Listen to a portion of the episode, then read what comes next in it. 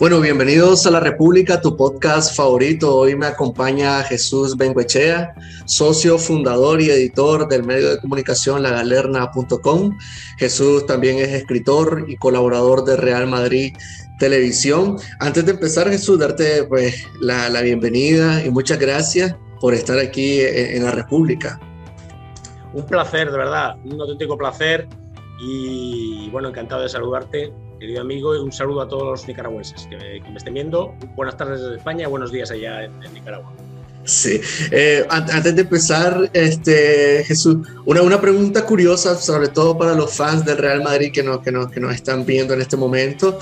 Eh, supongo que yo ya lo leí en Twitter, pero yo me gustaría que lo dijeras aquí al aire. ¿No, no tenés ningún tipo de, de, relación familiar con Ricardo de Burgos Bengochea, verdad?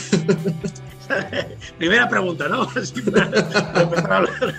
no, es, me, hace, mucha gracia la pregunta porque efectivamente estoy continuamente en Twitter, ya se ha convertido en una, en una broma, ¿no? El estar continuamente negando mi, eh, ningún parentesco con él. La gente ya me lo dice a sabiendas de que, de que no existe ningún parentesco, pero me lo siguen diciendo por, la, por, bueno, por hacer poco de risas, ¿no? Un poco de diversión. No, no, puedo confirmar que no hay ningún parentesco. Lo que hace falta es que salga él a desmentir que tiene ningún parentesco es lo único que nos falta por conseguir. Ok, para ya, entrar, que queda dicho y queda grabado también. Este, para entrar en materia, Jesús, eh, todo esto que ha ocurrido con la Superliga, la verdad es que si en España, como se dice popularmente, están flipando a colores, aquí eh, del otro lado del continente también estamos como un poco confundidos con todo lo que ha pasado en tan pocas horas que la verdad es que nos ha dejado sorprendidos. ¿Cuál sería tu, tu, tu primer análisis? ¿Qué ha pasado? Uf, qué, qué, difícil de responder, porque aquí estamos, como bien dices, en, en, estado de shock un poco, ¿no? Porque todos los, los acontecimientos han sucedido de una manera tan rápida que todavía eh, a mí me faltan reflejos, casi como para reaccionar a todo lo que ha sucedido. ¿no?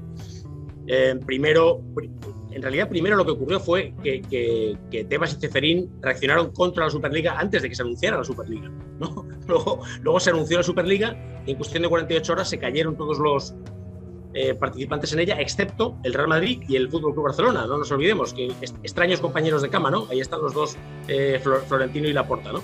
Bueno, yo creo que eh, ha, habido un, seguramente una, deficiente comunicación de la idea por parte de los eh, impulsores de ella, por parte de los 12 equipos, no solo por parte de Florentino Pérez y del Real Madrid, porque parece que se le está culpando a él simplemente porque ha sido la cara visible, pero ese contrato lo firmaron 12 clubes ¿eh? y, y yo creo que no han comunicado bien el plan y el plan se ha encontrado con eh, con muchas, eh, muchas reticencias, mucha oposición por parte de, sectores sociales, políticos y de todo tipo. Eh, yo creo, por otro lado, que el, otro lado, la UEFA, la Liga Española y tal, estaban muy preparados para lo que venía. Extrañamente preparados, da la sensación de que estaban avisados por alguien. ¿no? Estaban muy preparados y, lanzaron una campaña de manera inmediata furibunda contra la idea que evidentemente caló, prendió, ¿no? En las esferas políticas sobre todo. La, principal razón me consta por la que no ha salido la idea y se ha, se ha derrumbado el plan en, tan escaso tiempo es la intervención personal de Boris Johnson eh, con los eh, clubes ingleses. O sea, eh, enseguida entró en escena el, primer británico, el, premier británico, perdón, y les combinó a, deponer su actitud, salvo so pena de de grandes amenazas, como por ejemplo no darles permiso de trabajo a sus futbolistas extranjeros y cosas así, ¿no?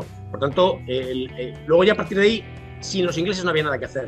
El resto de, de, bajas en el grupo se han producido por, por, por porque era inevitable ya. Eh, no van a ninguna parte sin los equipos ingleses. Eso está, eso está claro. Eh, y eso es lo que ha eh, sucedido más o menos. Perdona si me he extendido demasiado. No, no, está bien, está bien explicado. Me llama la atención eso de lo de Boris Johnson, que, que le diga a uno a unos clubes europeos que no se salgan de una competición europea cuando él hizo el Brexit. Sí, sí, sí. Es, absolutamente paradójico, ¿verdad? ¿Eh? Pero, pero efectivamente, así, así ha sido. También eh, parece que hay razones electorales fuertes, eh, precisamente que tienen que ver con el, con el carácter. No, no, quiero entrar mucho en política, ¿no? Pero bueno, yo he vivido en Reino Unido cinco años también, conozco un poco el tema. Y estamos hablando de un, político, bueno, pues con un unos rasgos populistas muy, muy claros, nacionalistas, anti-europeístas hasta cierto punto, y, bueno, de alguna manera, en ese sentido, pues lo que, lo que sucede es que el terreno del contexto del Brexit, él lo tiene bastante fácil para parar los pies a cualquier empresa británica, puesto que ahora mismo eh, no tiene que rendir cuentas a ninguna entidad europea para hacer eso, ¿no? Entonces ha ganado mucho poder y, bueno, básicamente ha desmoronado el solito el, plan del Brexit. Eso es lo que ha ocurrido. El Brexit no, perdón, el plan de la Superliga. Sí, sí.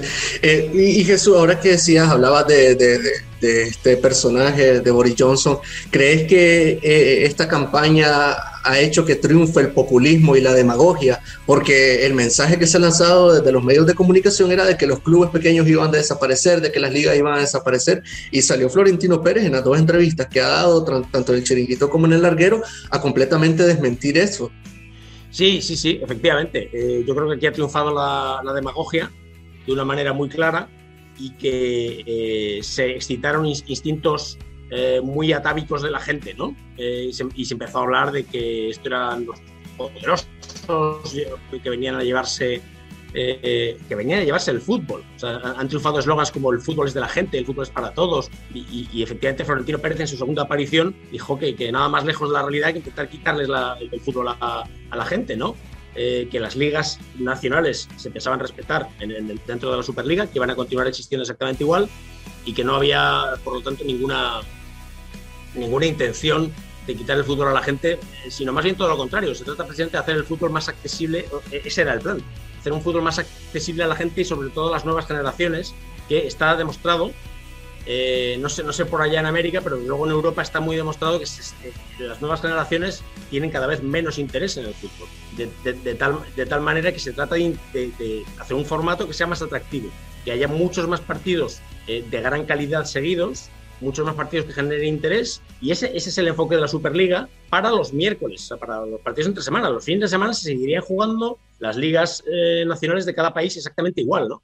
Esto es lo que explicó Florentino Pérez, pero lo explicó yo creo demasiado tarde ya. En el momento en que él salió a dar la segunda explicación, ya había eh, prendido la mecha y ya eh, estaba catalogado el proyecto como un proyecto elitista que pretende acabar con el fútbol de los equipos medianos y, pequeños y catalogado el propio Florentino como poco más o menos que el, el, el, artífice del mal en el mundo, ¿no? Entonces, pues eh, ya ha sido muy difícil dar más atrás a esa, propaganda que se ha hecho muy hábilmente, hay que reconocerlo. ¿no? Sí, y en este sentido, este, eh, Jesús, eh, se habla de que hay una posible, unos posibles contratos firmados, porque hay que, no, no, hay que olvidar de que detrás de esto está también JP Morgan, que es uno de los bancos principales de Estados Unidos, es un gran capital, y se habla después de que, de que pusieron dinero y que estos clubes que se han marchado, aunque Florentino matizó de que los clubes italianos todavía no se han marchado, porque ni los ingleses, porque todavía no han pagado el, eso eh, sí, entonces,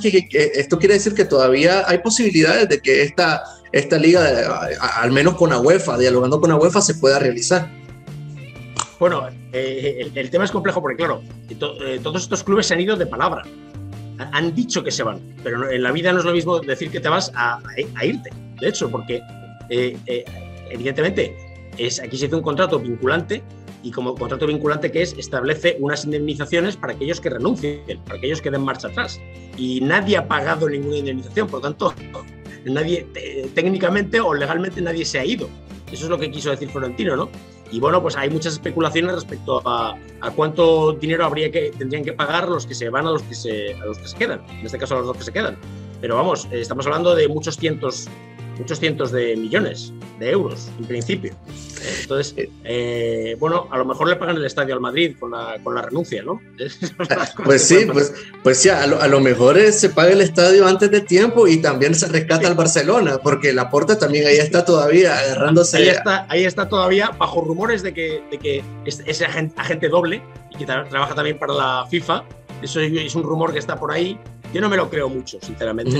sin, embargo, sin embargo, no te lo crees mucho, pero hoy en la galerna se publicó un artículo de opinión que dice, ¿es la porta un traidor? ¿Qué opinas vos al respecto? Sí, bueno, yo en, la galerna eh, publicamos... Eh, eh, la galerna es una, es una web donde publicamos artículos sobre el Real Madrid y yo soy el editor de esa web y muchas veces publico cosas con las que no estoy necesariamente de acuerdo. ¿no? Entonces, bueno, la hipótesis de que, de que la puerta es un traidor está ahí. Eh, bueno, técnicamente es posible. Eh, hay algunos indicios que podrían apuntar, pero luego, por otro lado, no, no, tampoco me encaja, porque verdaderamente, como, como bien has dicho, el Barcelona es el principal interesado en que salga adelante este, este proyecto porque está en una crisis financiera absolutamente galopante. El, Barcelona está cerca del, de la suspensión de pagos. ¿no? El Barcelona tiene que hacer frente a una deuda a corto plazo de 700 millones de euros que nadie sabe cómo demonios van a, van a, van a pagar ni acercarse a pagar siquiera. Eh, por tanto, no le veo el sentido a que, a que, el Barcelona, por mucho que presuntamente odie al Real Madrid y este sea visto como un plan de Florentino, no tendría ningún sentido que el Barcelona lo, lo dinamitara desde dentro. ¿no? La verdad es que no, yo, yo no le doy mucho, mucha credibilidad a eso. ¿Quién, quién, quién lo diría, Jesús? Laporta y Florentino frente al mundo. Sí, sí, sí. No deja de ser curioso. Bueno, a mí, e, ellos dos me consta que se llevan bien. Se llevan, se llevan bien, ¿no? Lo cual dice, creo mucho en favor de Florentino que tenga ese, esa, esa capacidad de tolerar a gente incluso como Laporta, ¿no? Yo, yo no, a mí me costaría mucho tolerarle. ¿no? Pero bueno, el hecho es que sí, parece en esto están unidos, parece ser. Vamos a ver si efectivamente aguantan ahí los dos, porque las amenazas van a seguir. Es decir, hemos estado, hemos estado bajo la amenaza de suspensión del, del, partido de semifinales que tenemos dentro de unos días. Hoy ya parece que, que ha quedado claro que no, pero Ceferín se permitió amenazar al Real Madrid con, con, con, que iba a quedar fuera de esas semifinales. Eh, y las amenazas van a continuar mientras el Real Madrid no deponga su actitud, mientras no muestre la, la docilidad ante Ceferín que Ceferín exige. Fíjate qué, qué significativo es que cuando, cuando los equipos ingleses decidieron dar marcha atrás, Ceferín dijo, me alegro mucho de que vuelvan al redil. Al, sí. Es al redil, le traicionó el lenguaje, ¿no? Ese, ese sí. lenguaje así de, de, ganadero casi, ¿no? Que, que, vuelvan las reses al, al, al redil. Pues nada, eh, este señor se cree que, que, puede controlar la voluntad de los clubes. Lo cierto es que no hay ninguna razón legal para que los clubes no puedan planear otras, otras eh, eh, competiciones. Y bueno, pues la cosa está ahí. Yo creo que va a ser muy difícil que esta idea fructifique. Pero Florentino parece estar bastante convencido de que hay que continuar luchando. Y Florentino sabe más que yo.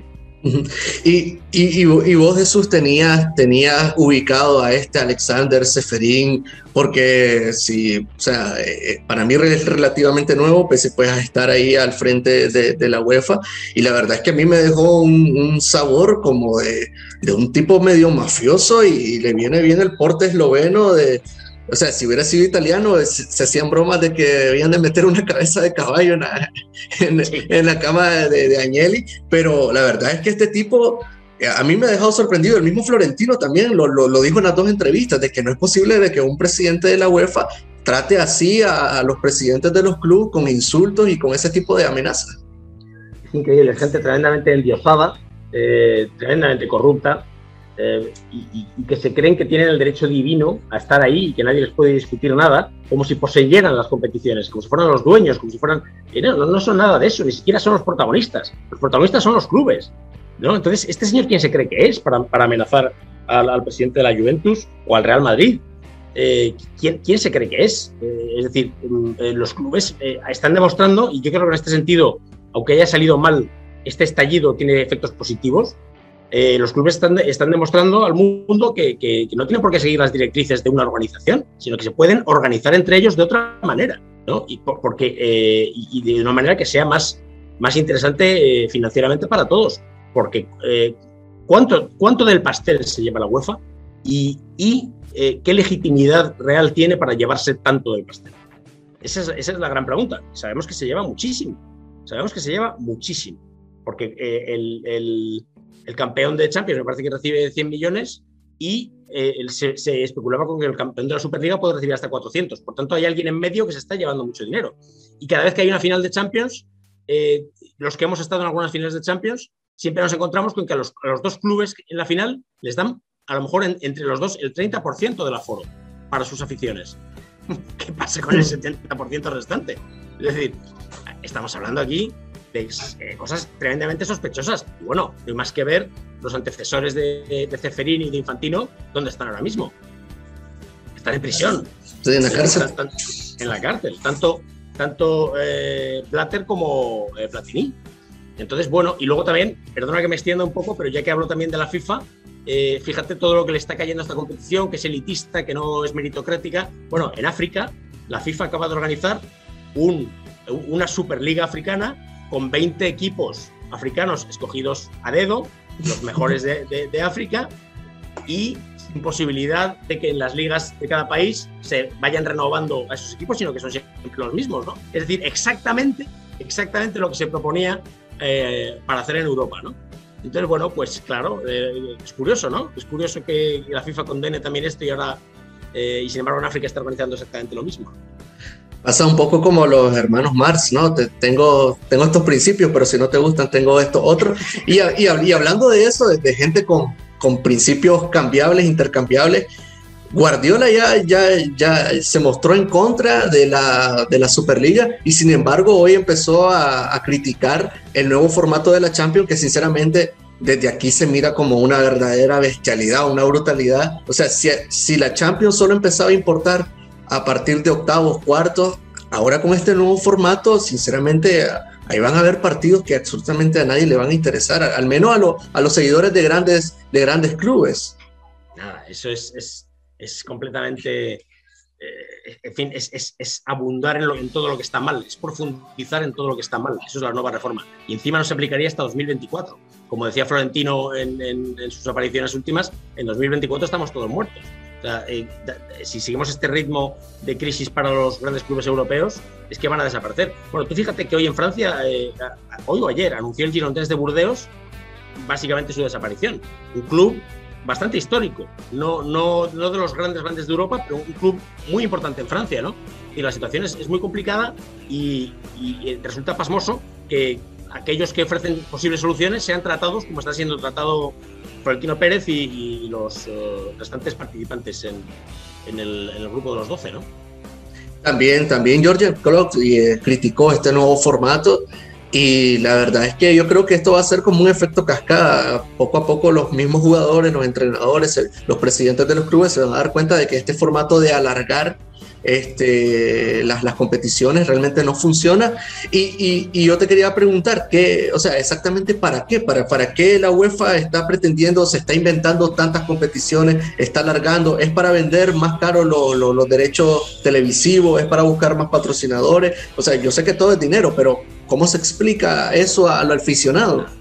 Se explica por, por, por, por el, eh, por la codicia infinita de, estos señores que no son los protagonistas del juego y sin embargo quieren llevarse la mayor parte del pastel del, juego y cada vez más.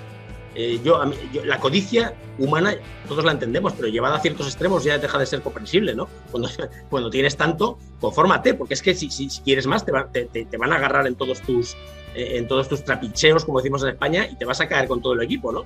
Entonces, claro, eh, nada, esto, esto responde a un, a un afán eh, de hacer muchísimo dinero por parte de estos señores, ¿no? Y, bueno, ya se están quejando, irónicamente se están quejando los mismos que hace dos días se quejaban de la Superliga, ¿no? Como, como Guardiola. Entonces, bueno, dan ganas de decirles, vale, pues proponed vosotros algo. O sea, si no os gusta esto, ¿por qué no os gustaba la reacción contra esto que salió hace dos días, ¿no? Eh, yo veo muy complicada la situación del fútbol y, yo creo que es una industria que, eh, que, está en, serio peligro por muchos motivos.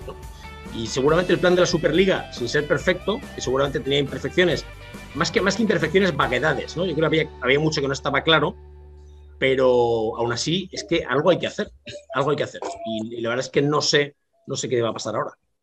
En, la última hora, Florentino Pérez ha sido el, el hombre del momento, o sea, a los políticos europeos les ha venido bien porque no se ha dejado de hablar, ya sea, se dejó de hablar de la pandemia y se empezó a hablar de la Superliga de Florentino Pérez.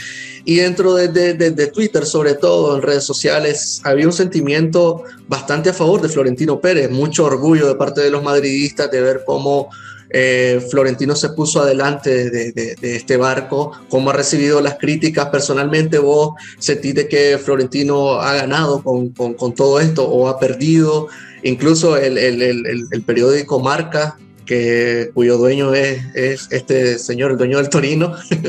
Una buena estocada de Florentino ahí en vivo. este, buena, buena, hablaba, hablaba marca de, de, ridículo histórico, de ridículo, no sé, una palabra así. Este, ¿Crees vos realmente que, que Florentino sale reforzado de, después de esto? Porque al, menos de, mi parte, yo creo que a quienes, a quienes se debería estar criticando es a los tipos que no tienen palabra que se bajaron del barco, que no aguantaron las presiones, mientras que Florentino ahí sigue agarrado, como aquella frase mítica, aquel clavo ardiendo ahí, y sigue aguantando, y sin embargo en, en, en, la, en la, entrevista que dio en, la cadena SER, a mí me dio una sensación de que está bastante tranquilo y bastante seguro, o sea, no, no, no, no me imaginé que iba a dar ese mensaje, pero realmente es sorprendente cómo él está seguro de que esta Superliga tiene futuro. Él está absolutamente convencido. Eh, ¿Cómo va a ser posible? No lo sé. Eh, porque sobre todo por lo que tú decías, es que has sido traicionado por, por eh, no menos de 10 clubes, no menos de 10 personas, porque eh, al frente de esos clubes hay personas que han demostrado no tener palabra, porque han, firmado contratos que no han respetado, no tienen respeto por, no se tienen respeto a sí mismos, no son, no son gente de fiar. ¿Cómo vuelves, cómo reanudas este tema entrando en contacto con gente de la que sabes que no puedes fiarte? Ese es, el problema, ¿no? A menos que haya, que, todos ellos dimitan y, haya nuevos, nuevos mandatarios al frente, eh, ese sería otro, otro posible escenario, ¿no? Eh, no descartable, porque han caído mal con sus aficiones estos, señores. Estos señores, eh, el, indigno normalmente dura poco allá donde está, ¿no? Entonces, es, posible que vayan, es posible que vayan cayendo. pero, pero realmente es, es, es, complicado saber qué puede pasar ahora y Florentino tiene mucha fe eh, yo le tengo fe a Florentino, pero la verdad es que no veo cómo, cómo puede volver a, reflotarse el asunto. ¿no? A mí me parece que, que, ha, ganado, el otro lado. Eh, muchos dicen que, ha ganado, que Florentino ha perdido la batalla, pero no la guerra. Me gustaría pensar que es verdad, pero no lo tengo del todo claro. Es posible que haya perdido la guerra también. Eh, hablando ya en el plano ya más futbolístico, ya más directo de los partidos, viene una semifinal Real Madrid-Chelsea y yo así le pregunto al Jesús madridista, o sea, nos podemos enfrentar a un Obrevo de Blecker, Busaka, Star, y ahora no está Mourinho para, para denunciar este, este tipo de cosas. Bueno, da mucho miedo, da mucho miedo pensar cómo puede reaccionar la UEFA en el aspecto arbitral a, todo, a todo esto, ¿no? Lo, lo, que tiende a pensar uno es que, eh, es que vamos a sufrir arbitrajes terribles, ¿no? Le preguntaron a Florentino también en la entrevista y dijo que no, que él creía en la honestidad de los árbitros y en la honestidad del sistema eso dijo porque yo creo que tiene que decirlo, no sé si está tan convencido él internamente. Pero también es verdad que eh, la UEFA también ha entrado en mucho descrédito en estos días. Yo diría que más que Florentino. En el corto plazo a lo mejor a Florentino le ha ido peor, pero en el largo plazo ha calado la idea de cómo la, UEFA se aprovecha de los clubes. ¿no? Eso ha calado en la gente de una manera que no había calado antes. Si ha sido bueno por algo esto, ha sido, ha sido por eso. ¿no? Entonces sería, después de este descrédito, sería todavía mayor descrédito que, se vieran arbitrajes clarísimamente tendenciosos contra el Real Madrid. ¿no? La gente va a estar muy, muy atenta a eso. Y no sé si a la UEFA le interesa eh, eso, o sea, eh, fastidiar al Real Madrid o, bueno, intentar mantener la compostura y dejar a los árbitros que piten de manera más o menos imparcial y darle opciones serias al Real Madrid que sea campeón. Yo me niego a priori a pensar que no hay nada que hacer y que nos van a, y que vamos a tener tres sobrevos y, y, cuatro ITX. ¿no? no, yo creo que creo que quiero pensar que la UEFA no va a ser tan torpe como para eh, escenificar un atraco descaradísimo, porque eso sería eh, eh, absolutamente desprestigiaría aún más a la UEFA. Entonces, bueno, esa es mi esperanza.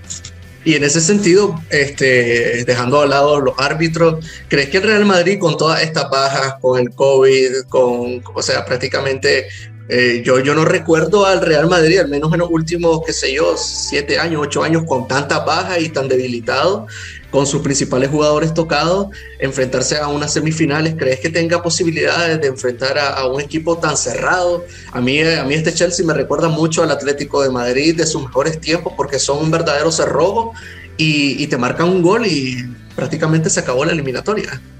Sí, sí, está bien, está bien tirada la comparación eh, yo creo que em, eh, opciones tenemos a pesar de todo lo que has dicho, a pesar de las 53, 54 lesiones que llevamos esta temporada. Es algo increíble, es, el doble que el Barcelona o que el Atlético de Madrid ahí hay algo que falla y el club tiene que mirar, es evidente, no, no, es normal porque la mayoría son lesiones musculares y no tendrían por qué ocurrir si las cosas se hicieran bien, por tanto algo falla. Eh, pero eh, aparte de eso, o sea, en, en, toda esa desdicha, con la desdicha del COVID añadida, con bajas por tarjetas también, el equipo está tremendamente fuerte. Yo veo el equipo muy fuerte, sobre todo mentalmente. Eh, están completamente alineados con Zidane, van a hacer lo que Zidane les diga.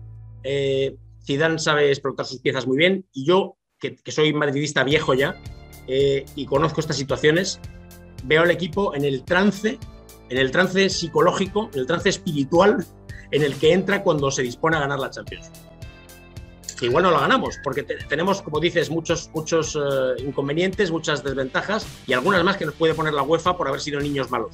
Pero, pero eh, yo esto ya lo, conozco, este, este, este, estado mental en el que están los jugadores cuando se ponen en, el modo Champions, ya lo conozco y, hay, hay, opciones, hay opciones muy serias, creo yo. Sobre todo, sobre todo el añadido de que al menos al menos los madridistas así lo sienten, de que da la sensación de que todos contra el Madrid y es cuando la plantilla empieza a mentalizarse de que, ok, tenemos que salir, tenemos que estar juntos, tenemos que ser una piña y, enfrentarnos contra esto. Es el modo Champions, como, como, como vos decías. ¿Te imaginas el Real Madrid ganando esta edición de la Champions y la UEFA entregando el trofeo? Eso sería, Florentino sería la, victoria de Florentino y, y el Real Madrid eso sería, perdóname que diga esta quizá inconveniencia, pero sería, un, sería orgásmico, realmente. Es, una cosa que dejaría, dejaría, la, dejaría la, eh, momentos gloriosos como la séptima o la décima eh, a la altura de, bueno, sí, estuvo bien, ¿no? Pero sí, la décima estuvo bien, la, séptima estuvo bien, pero la decimocuarta, con Ceperín dándonos la copa, eso fue una cosa especial. Bueno, estaríamos ya más allá de la épica, ¿no? Eh, sería algo espectacular. Y lo malo es que yo me lo creo. O sea, yo, yo no, no, soy capaz de descartarlo porque el Madrid ha hecho cosas eh, tremendas en su, su, historia, ¿no? Eh, o sea, ganar una competición que organiza alguien que es tu enemigo, eso es, eh, tiene que ser algo único. Ojalá lo podamos ver. Ojalá, ojalá, porque así también nos, nos, daríamos gusto leyendo la crónica en la galerna.com, que les, recomiendo a las personas que nos están escuchando, nos están viendo, darle las gracias pues porque, porque, por estar ahí viéndonos y compartiendo esta, esta transmisión. Ya para ir finalizando, ir cerrando este, la entrevista, Jesús, este, contar un poco, ¿no? Este, a las personas que no sepan qué, qué es la galerna.com, ya dijiste que se escribe sobre el Real Madrid, pero veo también de que están, están, están haciendo artículos en, inglés, si, si, mal no mire por ahí, eh, están haciendo eh, videos, están haciendo, se están activando en, esto de las redes sociales. ¿Qué, qué es la galerna?